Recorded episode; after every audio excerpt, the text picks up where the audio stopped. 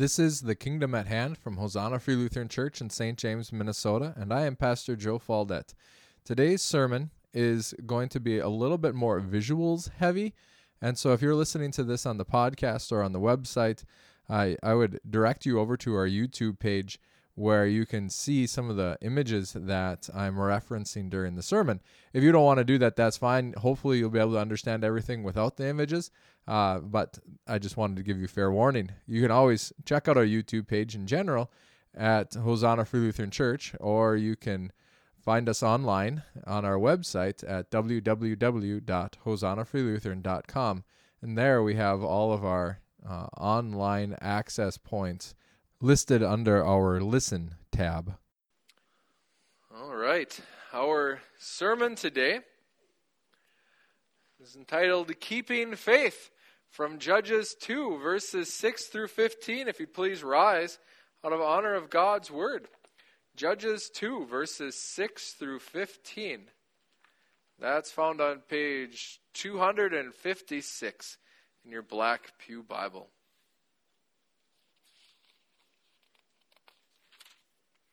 Judges 2, verses 6 through 15.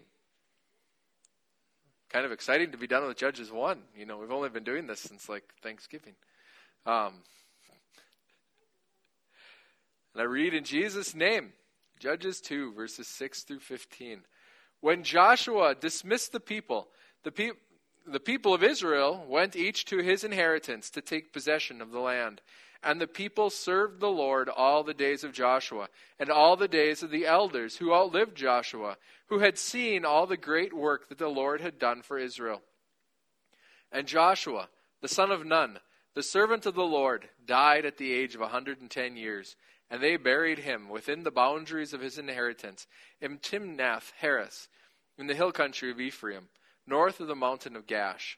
And all that generation also were gathered to their fathers. And there arose another generation after them, who did not know the Lord, or the work that he had done for Israel. And the people of Israel did what was evil in the sight of the Lord, and served the Baals. And they abandoned the Lord, the God of their fathers, who had brought them out of the land of Egypt, and went after other gods from among the gods of the peoples who were around them, and bowed down to them. And they provoked the Lord to anger. They abandoned the Lord and served the Baals and the Ashtaroth. So the anger of the Lord was kindled against Israel, and he gave them over to plunderers who plundered them. And he sold them into the hand of their surrounding enemies, so that they could no longer withstand their enemies. Whenever they marched out, the hand of the Lord was against them for harm, as the Lord had warned, and as the Lord had sworn to them. And they were in terrible distress. Let us pray. Father, as we come to study just one aspect of this text, I pray that you would grant us wisdom and grace, Lord, that we might be able to incorporate these truths into our lives. Lord, I ask this in Jesus' name. Amen. You may be seated. So, one of the things that often gets talked about um, well, within American Christianity is this downfall of the Western church. You know, what's going on in our world? Why is it that they're becoming more non religious people in America? Why is that on the uprise? Why is the amount of religious people on the descent in America? Now, does that mean that the Christian church across the globe is shrinking? Actually, no, it's not in the West, or in like Africa and South America, in China, it's just growing. And even in Russia, you know, the, the Christian church in Russia is on the upswing. It's in America and in Europe that we're really struggling. What's going on? Well, part of the reason is us. What are we doing about that? You know, are we teaching and training and carrying these truths on. We can't just rely upon our culture to do it because our culture isn't doing a very good job of Christianizing anybody. so then it's our responsibility as Christians to proclaim these truths into the world. And that's what's going on here in the book of Judges. Because during the days of Joshua, when everything was going well, when everything was strong, when, when the people possessed the vision of the Lord, they saw the Lord. They saw what He was doing. They saw what He was capable of. They knew what their job was. Their job was to come in and possess the land, right?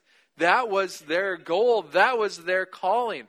And so that's what happened during the days of Joshua and during the days of the elders that lived during the days of Joshua. They saw everything that the Lord was capable of. And as they saw everything that the Lord was capable of, they worshiped the Lord and they served the Lord because he, they knew that He was capable. He is God. They were not ashamed of their serving the Lord, they were not ashamed of the gospel. You know, as Paul talked about in Romans, that's what was going on in the life of Joshua, in the life of those elders. They saw this, and so they walked in this. You know, and and that's hopefully that's my hope is that's where all of you are too, that you see the works of God in your own life that you have seen these things, that you have seen God, God move, you've seen God answer prayers, you have experienced forgiveness, and you have experienced the work of the Holy Spirit in your own life, that you have experienced sanctification in your own life. Like that's these are joys that we have as Christians, that you have experienced the work of the Holy Spirit in your own life. That as you've been reading scripture that questions have been answered as you've been speaking with other Christians that direction has been given. You know, these are things that that we should possess. And I hope that you do. Like that you yourself know God and the joy and the comfort and the peace that that brings, that solidity of faith that we know God. Not just some you know, what's the spaghetti man in the sky, I think is what the atheists are joking about nowadays. You know, that they just made him up. But we know God who sent his son into the world, his son who we know is the son of God because he died and rose again. That's the God that we know, the one who is capable of that. And if you don't know God, then I don't even know what I would do with this sermon for you because we're called to possess these things and to walk in these truths ourselves, to walk in Scripture, in obedience to God, because as we walk in obedience to God, we experience more and more of God. You know, as we do those things which don't necessarily make 100% sense to us, well, maybe they do to you. They don't always make sense to me. It's like, okay, God, why, well, you know, and thinking about church discipline, why do we walk through all of these steps. You know, but when you start walking through all of those steps and you start seeing what God does through those steps, it's like, oh, God, you're a lot smarter than I am. About that? You know, our world telling us you don't really have to love your wives or honor your husbands. You know, but when you do that, what happens to your marriage and it benefits and it grows? It's like these are this is what it means to experience God, to see the truth of God lived out in our very lives. That's what we're called to do as Christians, right? So that's the only way that we can really transmit these truths to the next generation. Only by possessing them ourselves. Because it's really hard to give someone something that you don't have. You can't. I couldn't teach my, my children the truths of God if I wasn't walking in the truths of God. I would be telling my children, you should obey God, but I'm, I don't need to. You should trust Jesus even though I'm not. You know, th- that's my call as a dad, as a, as, and as a husband, and as a pastor. It's constantly seeing how important it is. If I'm going to be teaching these things to you guys, to my wife, to my children, that I would first be living them out, embracing them as true deeply within myself. Because if I'm not embracing them as true, what right do I have to tell any of you to do it? You know, it'd be like the smoker telling other people to quit smoking. Would that make sense? No. The gambler telling other people, you got to quit gambling, that's going to be bad for you. I actually did have. Um, I had a, a, a friend of mine. I'm not going to tell you his name, but he was a smoker, and, and he was telling me about all the dangers of smoking. And it's like, well, why are you still smoking then? Obviously, you don't really believe these things. Well, I'm addicted. Like, if they're that bad, you know, and he was this long litany, but it was so poignant for me to hear that and to see his lifestyle because that was hypocrisy. And there's nothing that turns someone off better than hypocrisy. Right? It's just crazy to see how disgusting that sermon of his was to me, even though I agreed with every part of it. It was his hypocrisy that just made it distasteful. And so if I'm not walking in the truth, I can't transmit the truth because I'm also transmitting something else. I'm transmitting hypocrisy. And that says this thing that I'm saying is true really isn't. If I speak against the evils of idolatry and then I have idols in my house, well, we don't really have idols anymore, but you know what I mean. If I speak against the the evils of stealing and I lie to the IRS. I speak against the evils of, um, oh boy, limit it down, Joe. I speak about the evils of sexual immorality and then go and look at pornography, what am I transmitting? Hypocrisy. What will that do to everything that I've said? It will turn people off from it. So if I'm to transmit this stuff, I need to live it out. And Joshua was living it out. And the people of those elders, they were living it out. And so they were doing what God was calling them to do. And but somehow this got missed. And we're not told where it got missed. Did it get missed in the transmission or did it get missed in the reception? Because it's not just the responsibility of those transmitting, it's also the responsibility of those who are receiving. And if both parties, both the transmitter and the receiver, reject, if either of them reject the path, it's not going to get moved on. And so, as a transmitter, I need to be proclaiming these things as well as I have the ability. And you know, as a receiver, I need to humbly say, you know, it's quite possible that I don't know everything. Maybe. Maybe my elders might know something that I don't.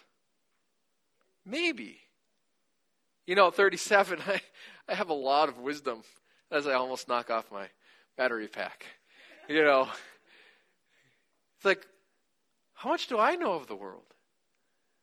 Versus those who have come before me. You know, and I'm, I them am called to humility. And that's why, as a church, the past, this church, pastor is not head. But that's why we have deacons, and that's why we have trustees, and that's why we have chairmen. That's why we have a congregation that holds your pastor accountable. Because I need this. And I need to walk in humility in that. To receive these truths myself, because as receiving these truths, I'm also then teaching the next generation. Because if I'm standing there thinking that I know everything, I'm going to reject the truths of the generation before me and try to find my own path. And you know, there is a million different paths that we could take. Actually, that's underestimating it. There's an infinite amount of paths that we could take. And there's only one way, truth, in life. And so if I reject that, try to figure it out on my own, what are the odds that I'm going to find the truth? Not very good. And so I need to be transmitting this stuff in all of the integrity that I can muster. And then as a receiver, I need to be receiving these truths with all the humility that I have, that I can potentially have. Because if both of those things aren't going on, it's going to get lost. It's going to drop out. And that's what we see happening. We don't know who failed. You know, that's oftentimes we put the, the blame on the transmitter. But you know, we're not told where it failed. I think that might be intentional. So that I can't say, well, I've been doing my job. It's the next generation that's the mess up. And my kids can't say, well, we've been doing our job. It's mom and dad that have botched it." Like, no, we're all responsible pick up these truths ourselves, to walk in them ourselves. Both my responsibility and Emily's responsibility. Believe it or not, girly, God will hold you responsible for your path. You know, and that's the reality. These are the truths. God holds each, each and every one of us responsible. And so the transmitter is responsible, the receiver is responsible. Otherwise, the vision gets lost. And then what happens?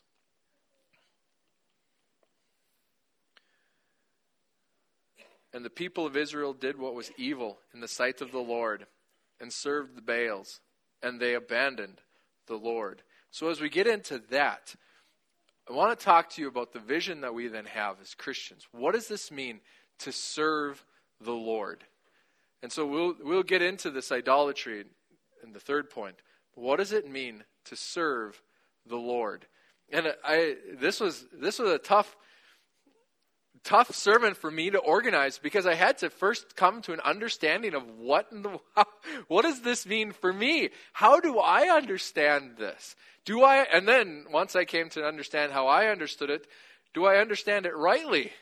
You know, am I right? Maybe I'm wrong. Um, one of the things that we did with the World Mission Prayer League back when I was on council was to uh, reorganize the World Mission Prayer League Council. I'll tell you what, I did not enjoy that, but I learned a lot. For some reason, they asked me to be on that board, but um, or that committee. But when we did that, when we reorganized the council, we had a lot of discussion about ends and means. And so, ends what's the final goal? Means the path that we use to get there. And so when we talk about serving the Lord, that means that we put the Lord as our end. He is the final goal. He is the ultimate goal. Knowing Him, walking with Him, understanding Him, obeying Him. That's the final goal. That's our final end. Trusting Him that everything else leads to that, leads to that end.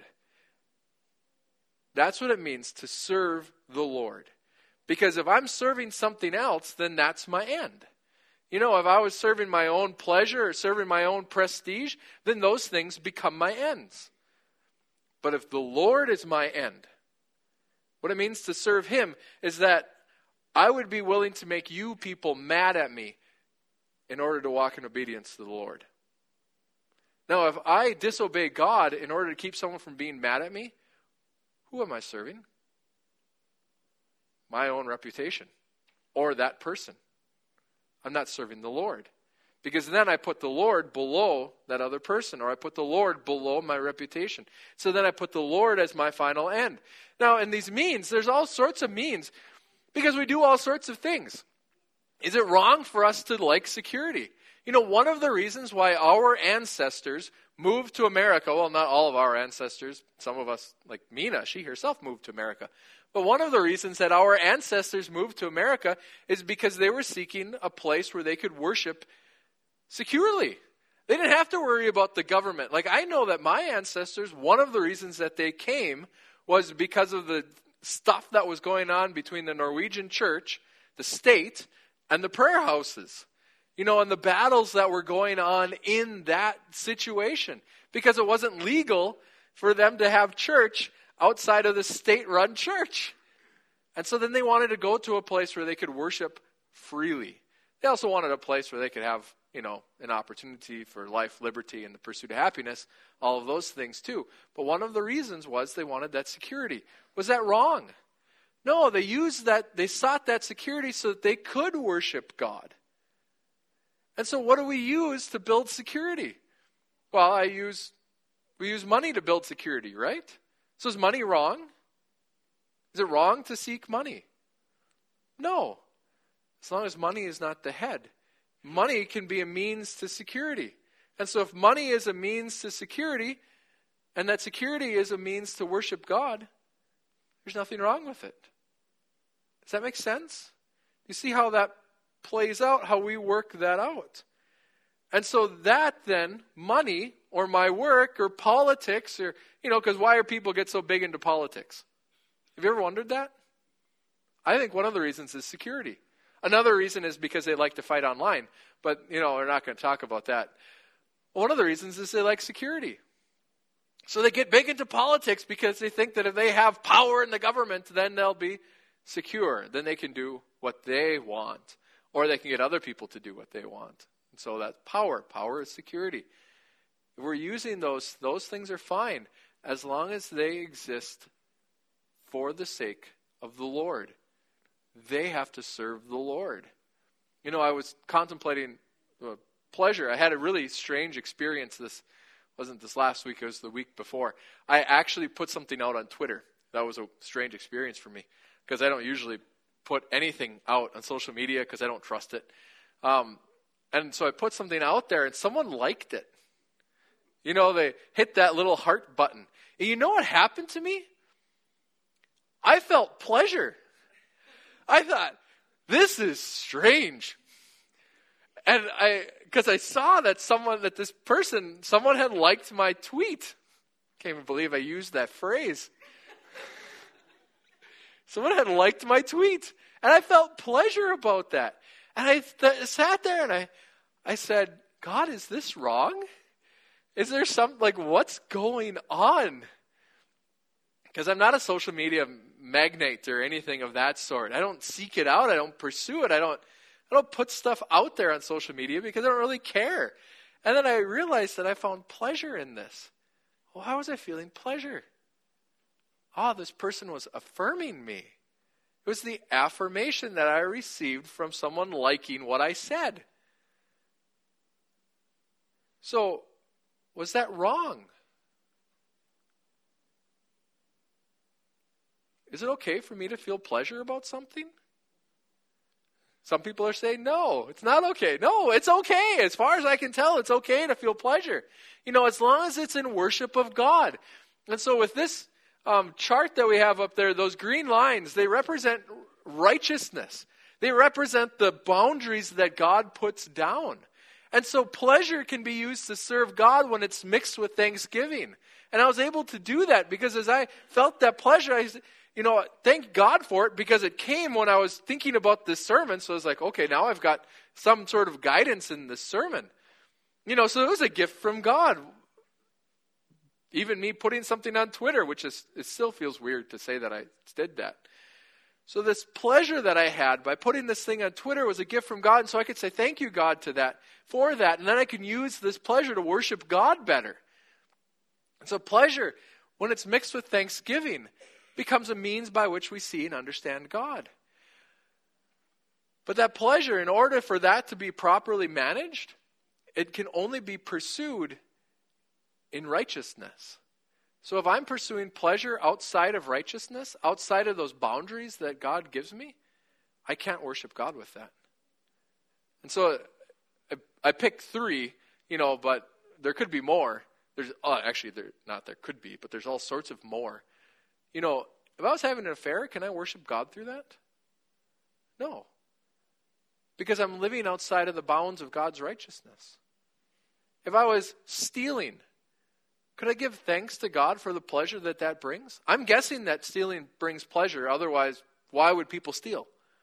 You know, kleptos and stuff like that, they have this desire to steal. They're addicted to stealing. Stealing bring, bring pleasure, at least to some degree, but can they worship God in that? No, because it's outside of the realm of righteousness. God says, I will, because I could, I could say, God, thank you for this pleasure that I received from stealing. Would God accept that sacrifice of thanksgiving? No, because it exists outside of righteousness. But if I experience pleasure from saying something, well, we were actually talking about, it was something about leadership on Twitter that I know was proper and right and godly. You know, that is just explaining something. Could I feel pleasure from that? Yeah. It was for the glory of God that I put it on there. For the sake of my followers, I have followers. You believe that? It's crazy, man. I don't understand the world anymore. I have followers on Twitter. Oof. But it was for their sake, so that they could understand God better. And then I felt pleasure when I received affirmation from that, and I could thank God for that. You know, if I received pleasure in my marriage, because you know what? I love being married. I could thank God for that, and that becomes a source of worship. But if I was using violence in order to receive pleasure, God wouldn't receive that worship. God wouldn't receive that because it's outside of the realm of righteousness. So I can't say, well, I'm doing this for the glory of God if I'm doing something that God doesn't desire. God doesn't receive that worship. But that's what people want to do. And that would be the ability to make a God after my image. So, what happens when idolatry comes into our life? Because if we're going to serve God, that means He's our ultimate end. That means farmers, that you farm for the sake of God. Laborers, you labor for the sake of God. Students, you student. Student? Study. I caught up in my students that you study for the sake of God. Not just for the sake of grades, but that you'd get good grades for the sake of God. Out of trusting God, that you'd get good grades out of submission to your teachers, knowing that submitting to your teachers will ultimately benefit you in the rest of your life. You know, learning how to submit, I tell you what, it's not learning how to submit, that is that is a talent that needs to be worked up because I'm still struggling to figure out how to even do that. But those are things those are good things. We do these things for the sake of God. I don't submit for the sake of my reputation. I submit for the sake of God. If he is my Lord, if I serve him, all of these things that exist in my life need to ultimately end in him. Does that make sense? This is what worship means. This is what it means for Joshua and the elders of that day to serve the Lord, that he was the end. What happens when idolatry comes in? Idolatry comes in, we remove the Lord, and now we've got whatever is at our next level. So I had security and pleasure. You could have anything up there. You know, really, you could have anything. You could just say self. But when that moves up, security was represented by Baal. Baal was a storm god. And so he was the God that brought rain. And Israel needed rain. They weren't the Nile. Like the Egyptians, they worshiped the Nile because the Nile brought them water. Then they were able to use that water to grow their crops. Farmers, what happens when you don't have any water? Crops don't grow. Gardeners, farmers, whatever. You know what happens when there's no water? And so they worship Baal because Baal promised that if they worship me, I will bring rain, which is one of the reasons why Elijah prayed that it wouldn't rain because they were worshiping Baal, who was supposed to be the rain god. And so when Elijah prayed that it wouldn't rain, really, Elijah was saying to the people, Baal's not really in control. My God is. So that's what was going on during the days of Elijah when it didn't rain for seven years. Baal was powerless. They realized that their Baal worship didn't work. But Baal represented security because Baal was the one that brought rain, which brought the crops. So it was all on Baal. Ashtaroth represented pleasure. She was actually a, a well, whatever. Ashtaroth represented pleasure. I'm just going to leave it right there. We're not going to go into that. If you have any questions, ask your parents. Um, if they're not around, ask Linda. Um, but Ashtaroth represented pleasure. And so what ended up happening is they persona they took these gods or they took these desires and they personified them. They made them into gods. And if you look at the Greek gods, that's what the Greek gods are. You know, Ares, um, who is the god of war. Mars, if you wanted to use the Roman designation. Ares was the god of war. He was the god of unrestrained passion. That which just drives forward. That was Ares. Then you had um, Venus, or you had Aphrodite, who was pleasure, you know, lust personified. Zeus was control control personified with Zeus. And so, all, not that he had self control, but that's beside the point. Um, but all of these gods, all throughout the history of humanity, all of these gods represent something. And like, even nowadays, Islam, what does Allah represent? Domination. Because Islam is submission. That means you have someone that dominates. Why does Islam, why do the men look like they do? Because they're embodying Allah. They are dominating everything that they're in. And so that's what Islam is doing. That's what's going on in our world nowadays. And so all of these pagan gods are the personification of something.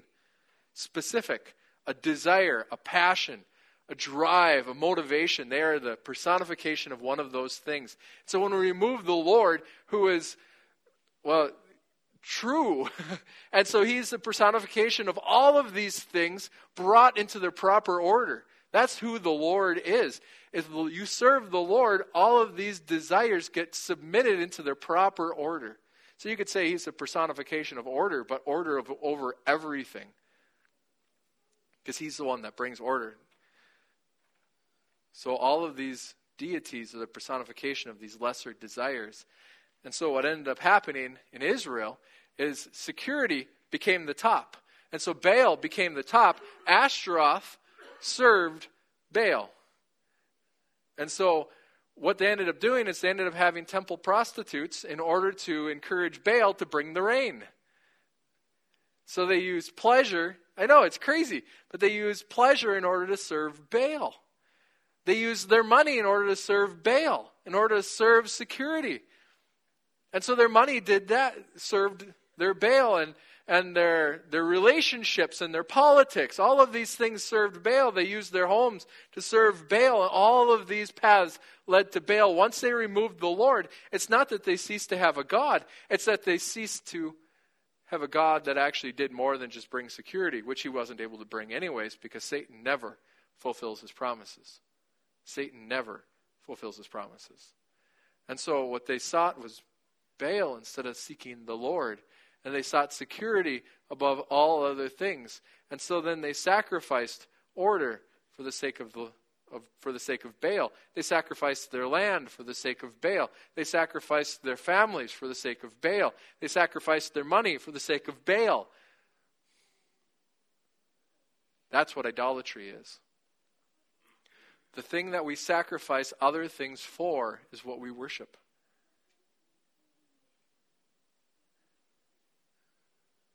What comes between you and God? That's the question. Is there something that stands between me and God? Does my reputation as a pastor? So, what do I, what do I struggle? I can't just point the finger at you guys because this is me too. What do pastors struggle with? The desire for affirmation oftentimes. Does that stand between me and God? Am I going to pursue affirmation or am I going to pursue righteousness? How about reputation? Am I going to pursue my reputation so that, you know, the people in the AFLC, whatever that's worth, think of me as great? Is that what I'm going to pursue? Disobey God in order to pursue that? You know, these are questions that come up. What am I willing to sacrifice my relationship with God for? Is there anything? Strive against that because that's sin. Then the second question, and this is a question I really want to leave you guys with because we're coming to an end. How can I use all that God has given me in order to serve Him? Because I'm called to serve Him, right? So, how can I use my ability to withstand chaos? Other people call that messiness. I'm just putting a nice spin on it my ability to withstand chaos to serve God. Because I can withstand quite a bit. Just look at my office. Um, when Janet hasn't been there to tidy up after me. But that's, you know, how can I use that to serve God? How can I use my ability, my ability to speak in public to serve God? How can I use whatever these gifts are, the money that God has given me, the family that God has given me? Because my family is not an end. The purpose of my family is to serve God. So I train my children to serve God, and I help teach my wife and encourage her to serve God as she does the same thing to me. You know, my position as pastor to serve God, because I can use my position as pastor to serve me. How do I use all of these things that God has given me? And these are things that I think about, that I've had to think about as I've studied this passage. So that's what I want you to ask too. What things has God given me? What talents? What abilities? What situations? What opportunities has God given me? How can I use these things to serve God? You know, because that's what it means to possess the vision that Joshua had. Joshua took all he had, served God. How can I use my time to serve God? And is what I'm using it for actually serving God? How do we know that? Does it exist within those bounds of righteousness? Any questions? Hope that's not too just abstract and crazy talk. But this is important. How can I use this? Whatever this is, every aspect of your life, how can I use this to serve God? Because if it's serving some other thing, you're creating an idol. And that's not going to work out well. It didn't work out well for the Israelites. It won't work out well for us. Amen. Let's pray. Father, let us serve you. Lord, and where we have failed, where I have failed and fall short, thank you that you forgive. Lord, and I do ask forgiveness. Lord, and thank you that you forgive. Lord, help us to repent and be humble, but to seek you, or to understand these things ourselves, to walk, to serve you, or to walk as you would have us to walk, humbly before you. Lord, may you be our ultimate and our final end. Lord, may we gather all we have in service of you. Lord, so that we don't set up some God that's not capable, but that we seek you. Lord, we thank you. We ask these things and we praise you then in Jesus' name. Amen. Thank you for taking the time to listen to this. Again, if you ever want to check out our video section, you can always check out our YouTube or we are on BitChute, uh, LBRY, and Brighteon, although the Brighteon uploader is causing me some difficulties. But you can always check that out or come and visit us in person here at Hosanna. Our worship service is at 10 a.m. and our Sunday school is at 9 a.m.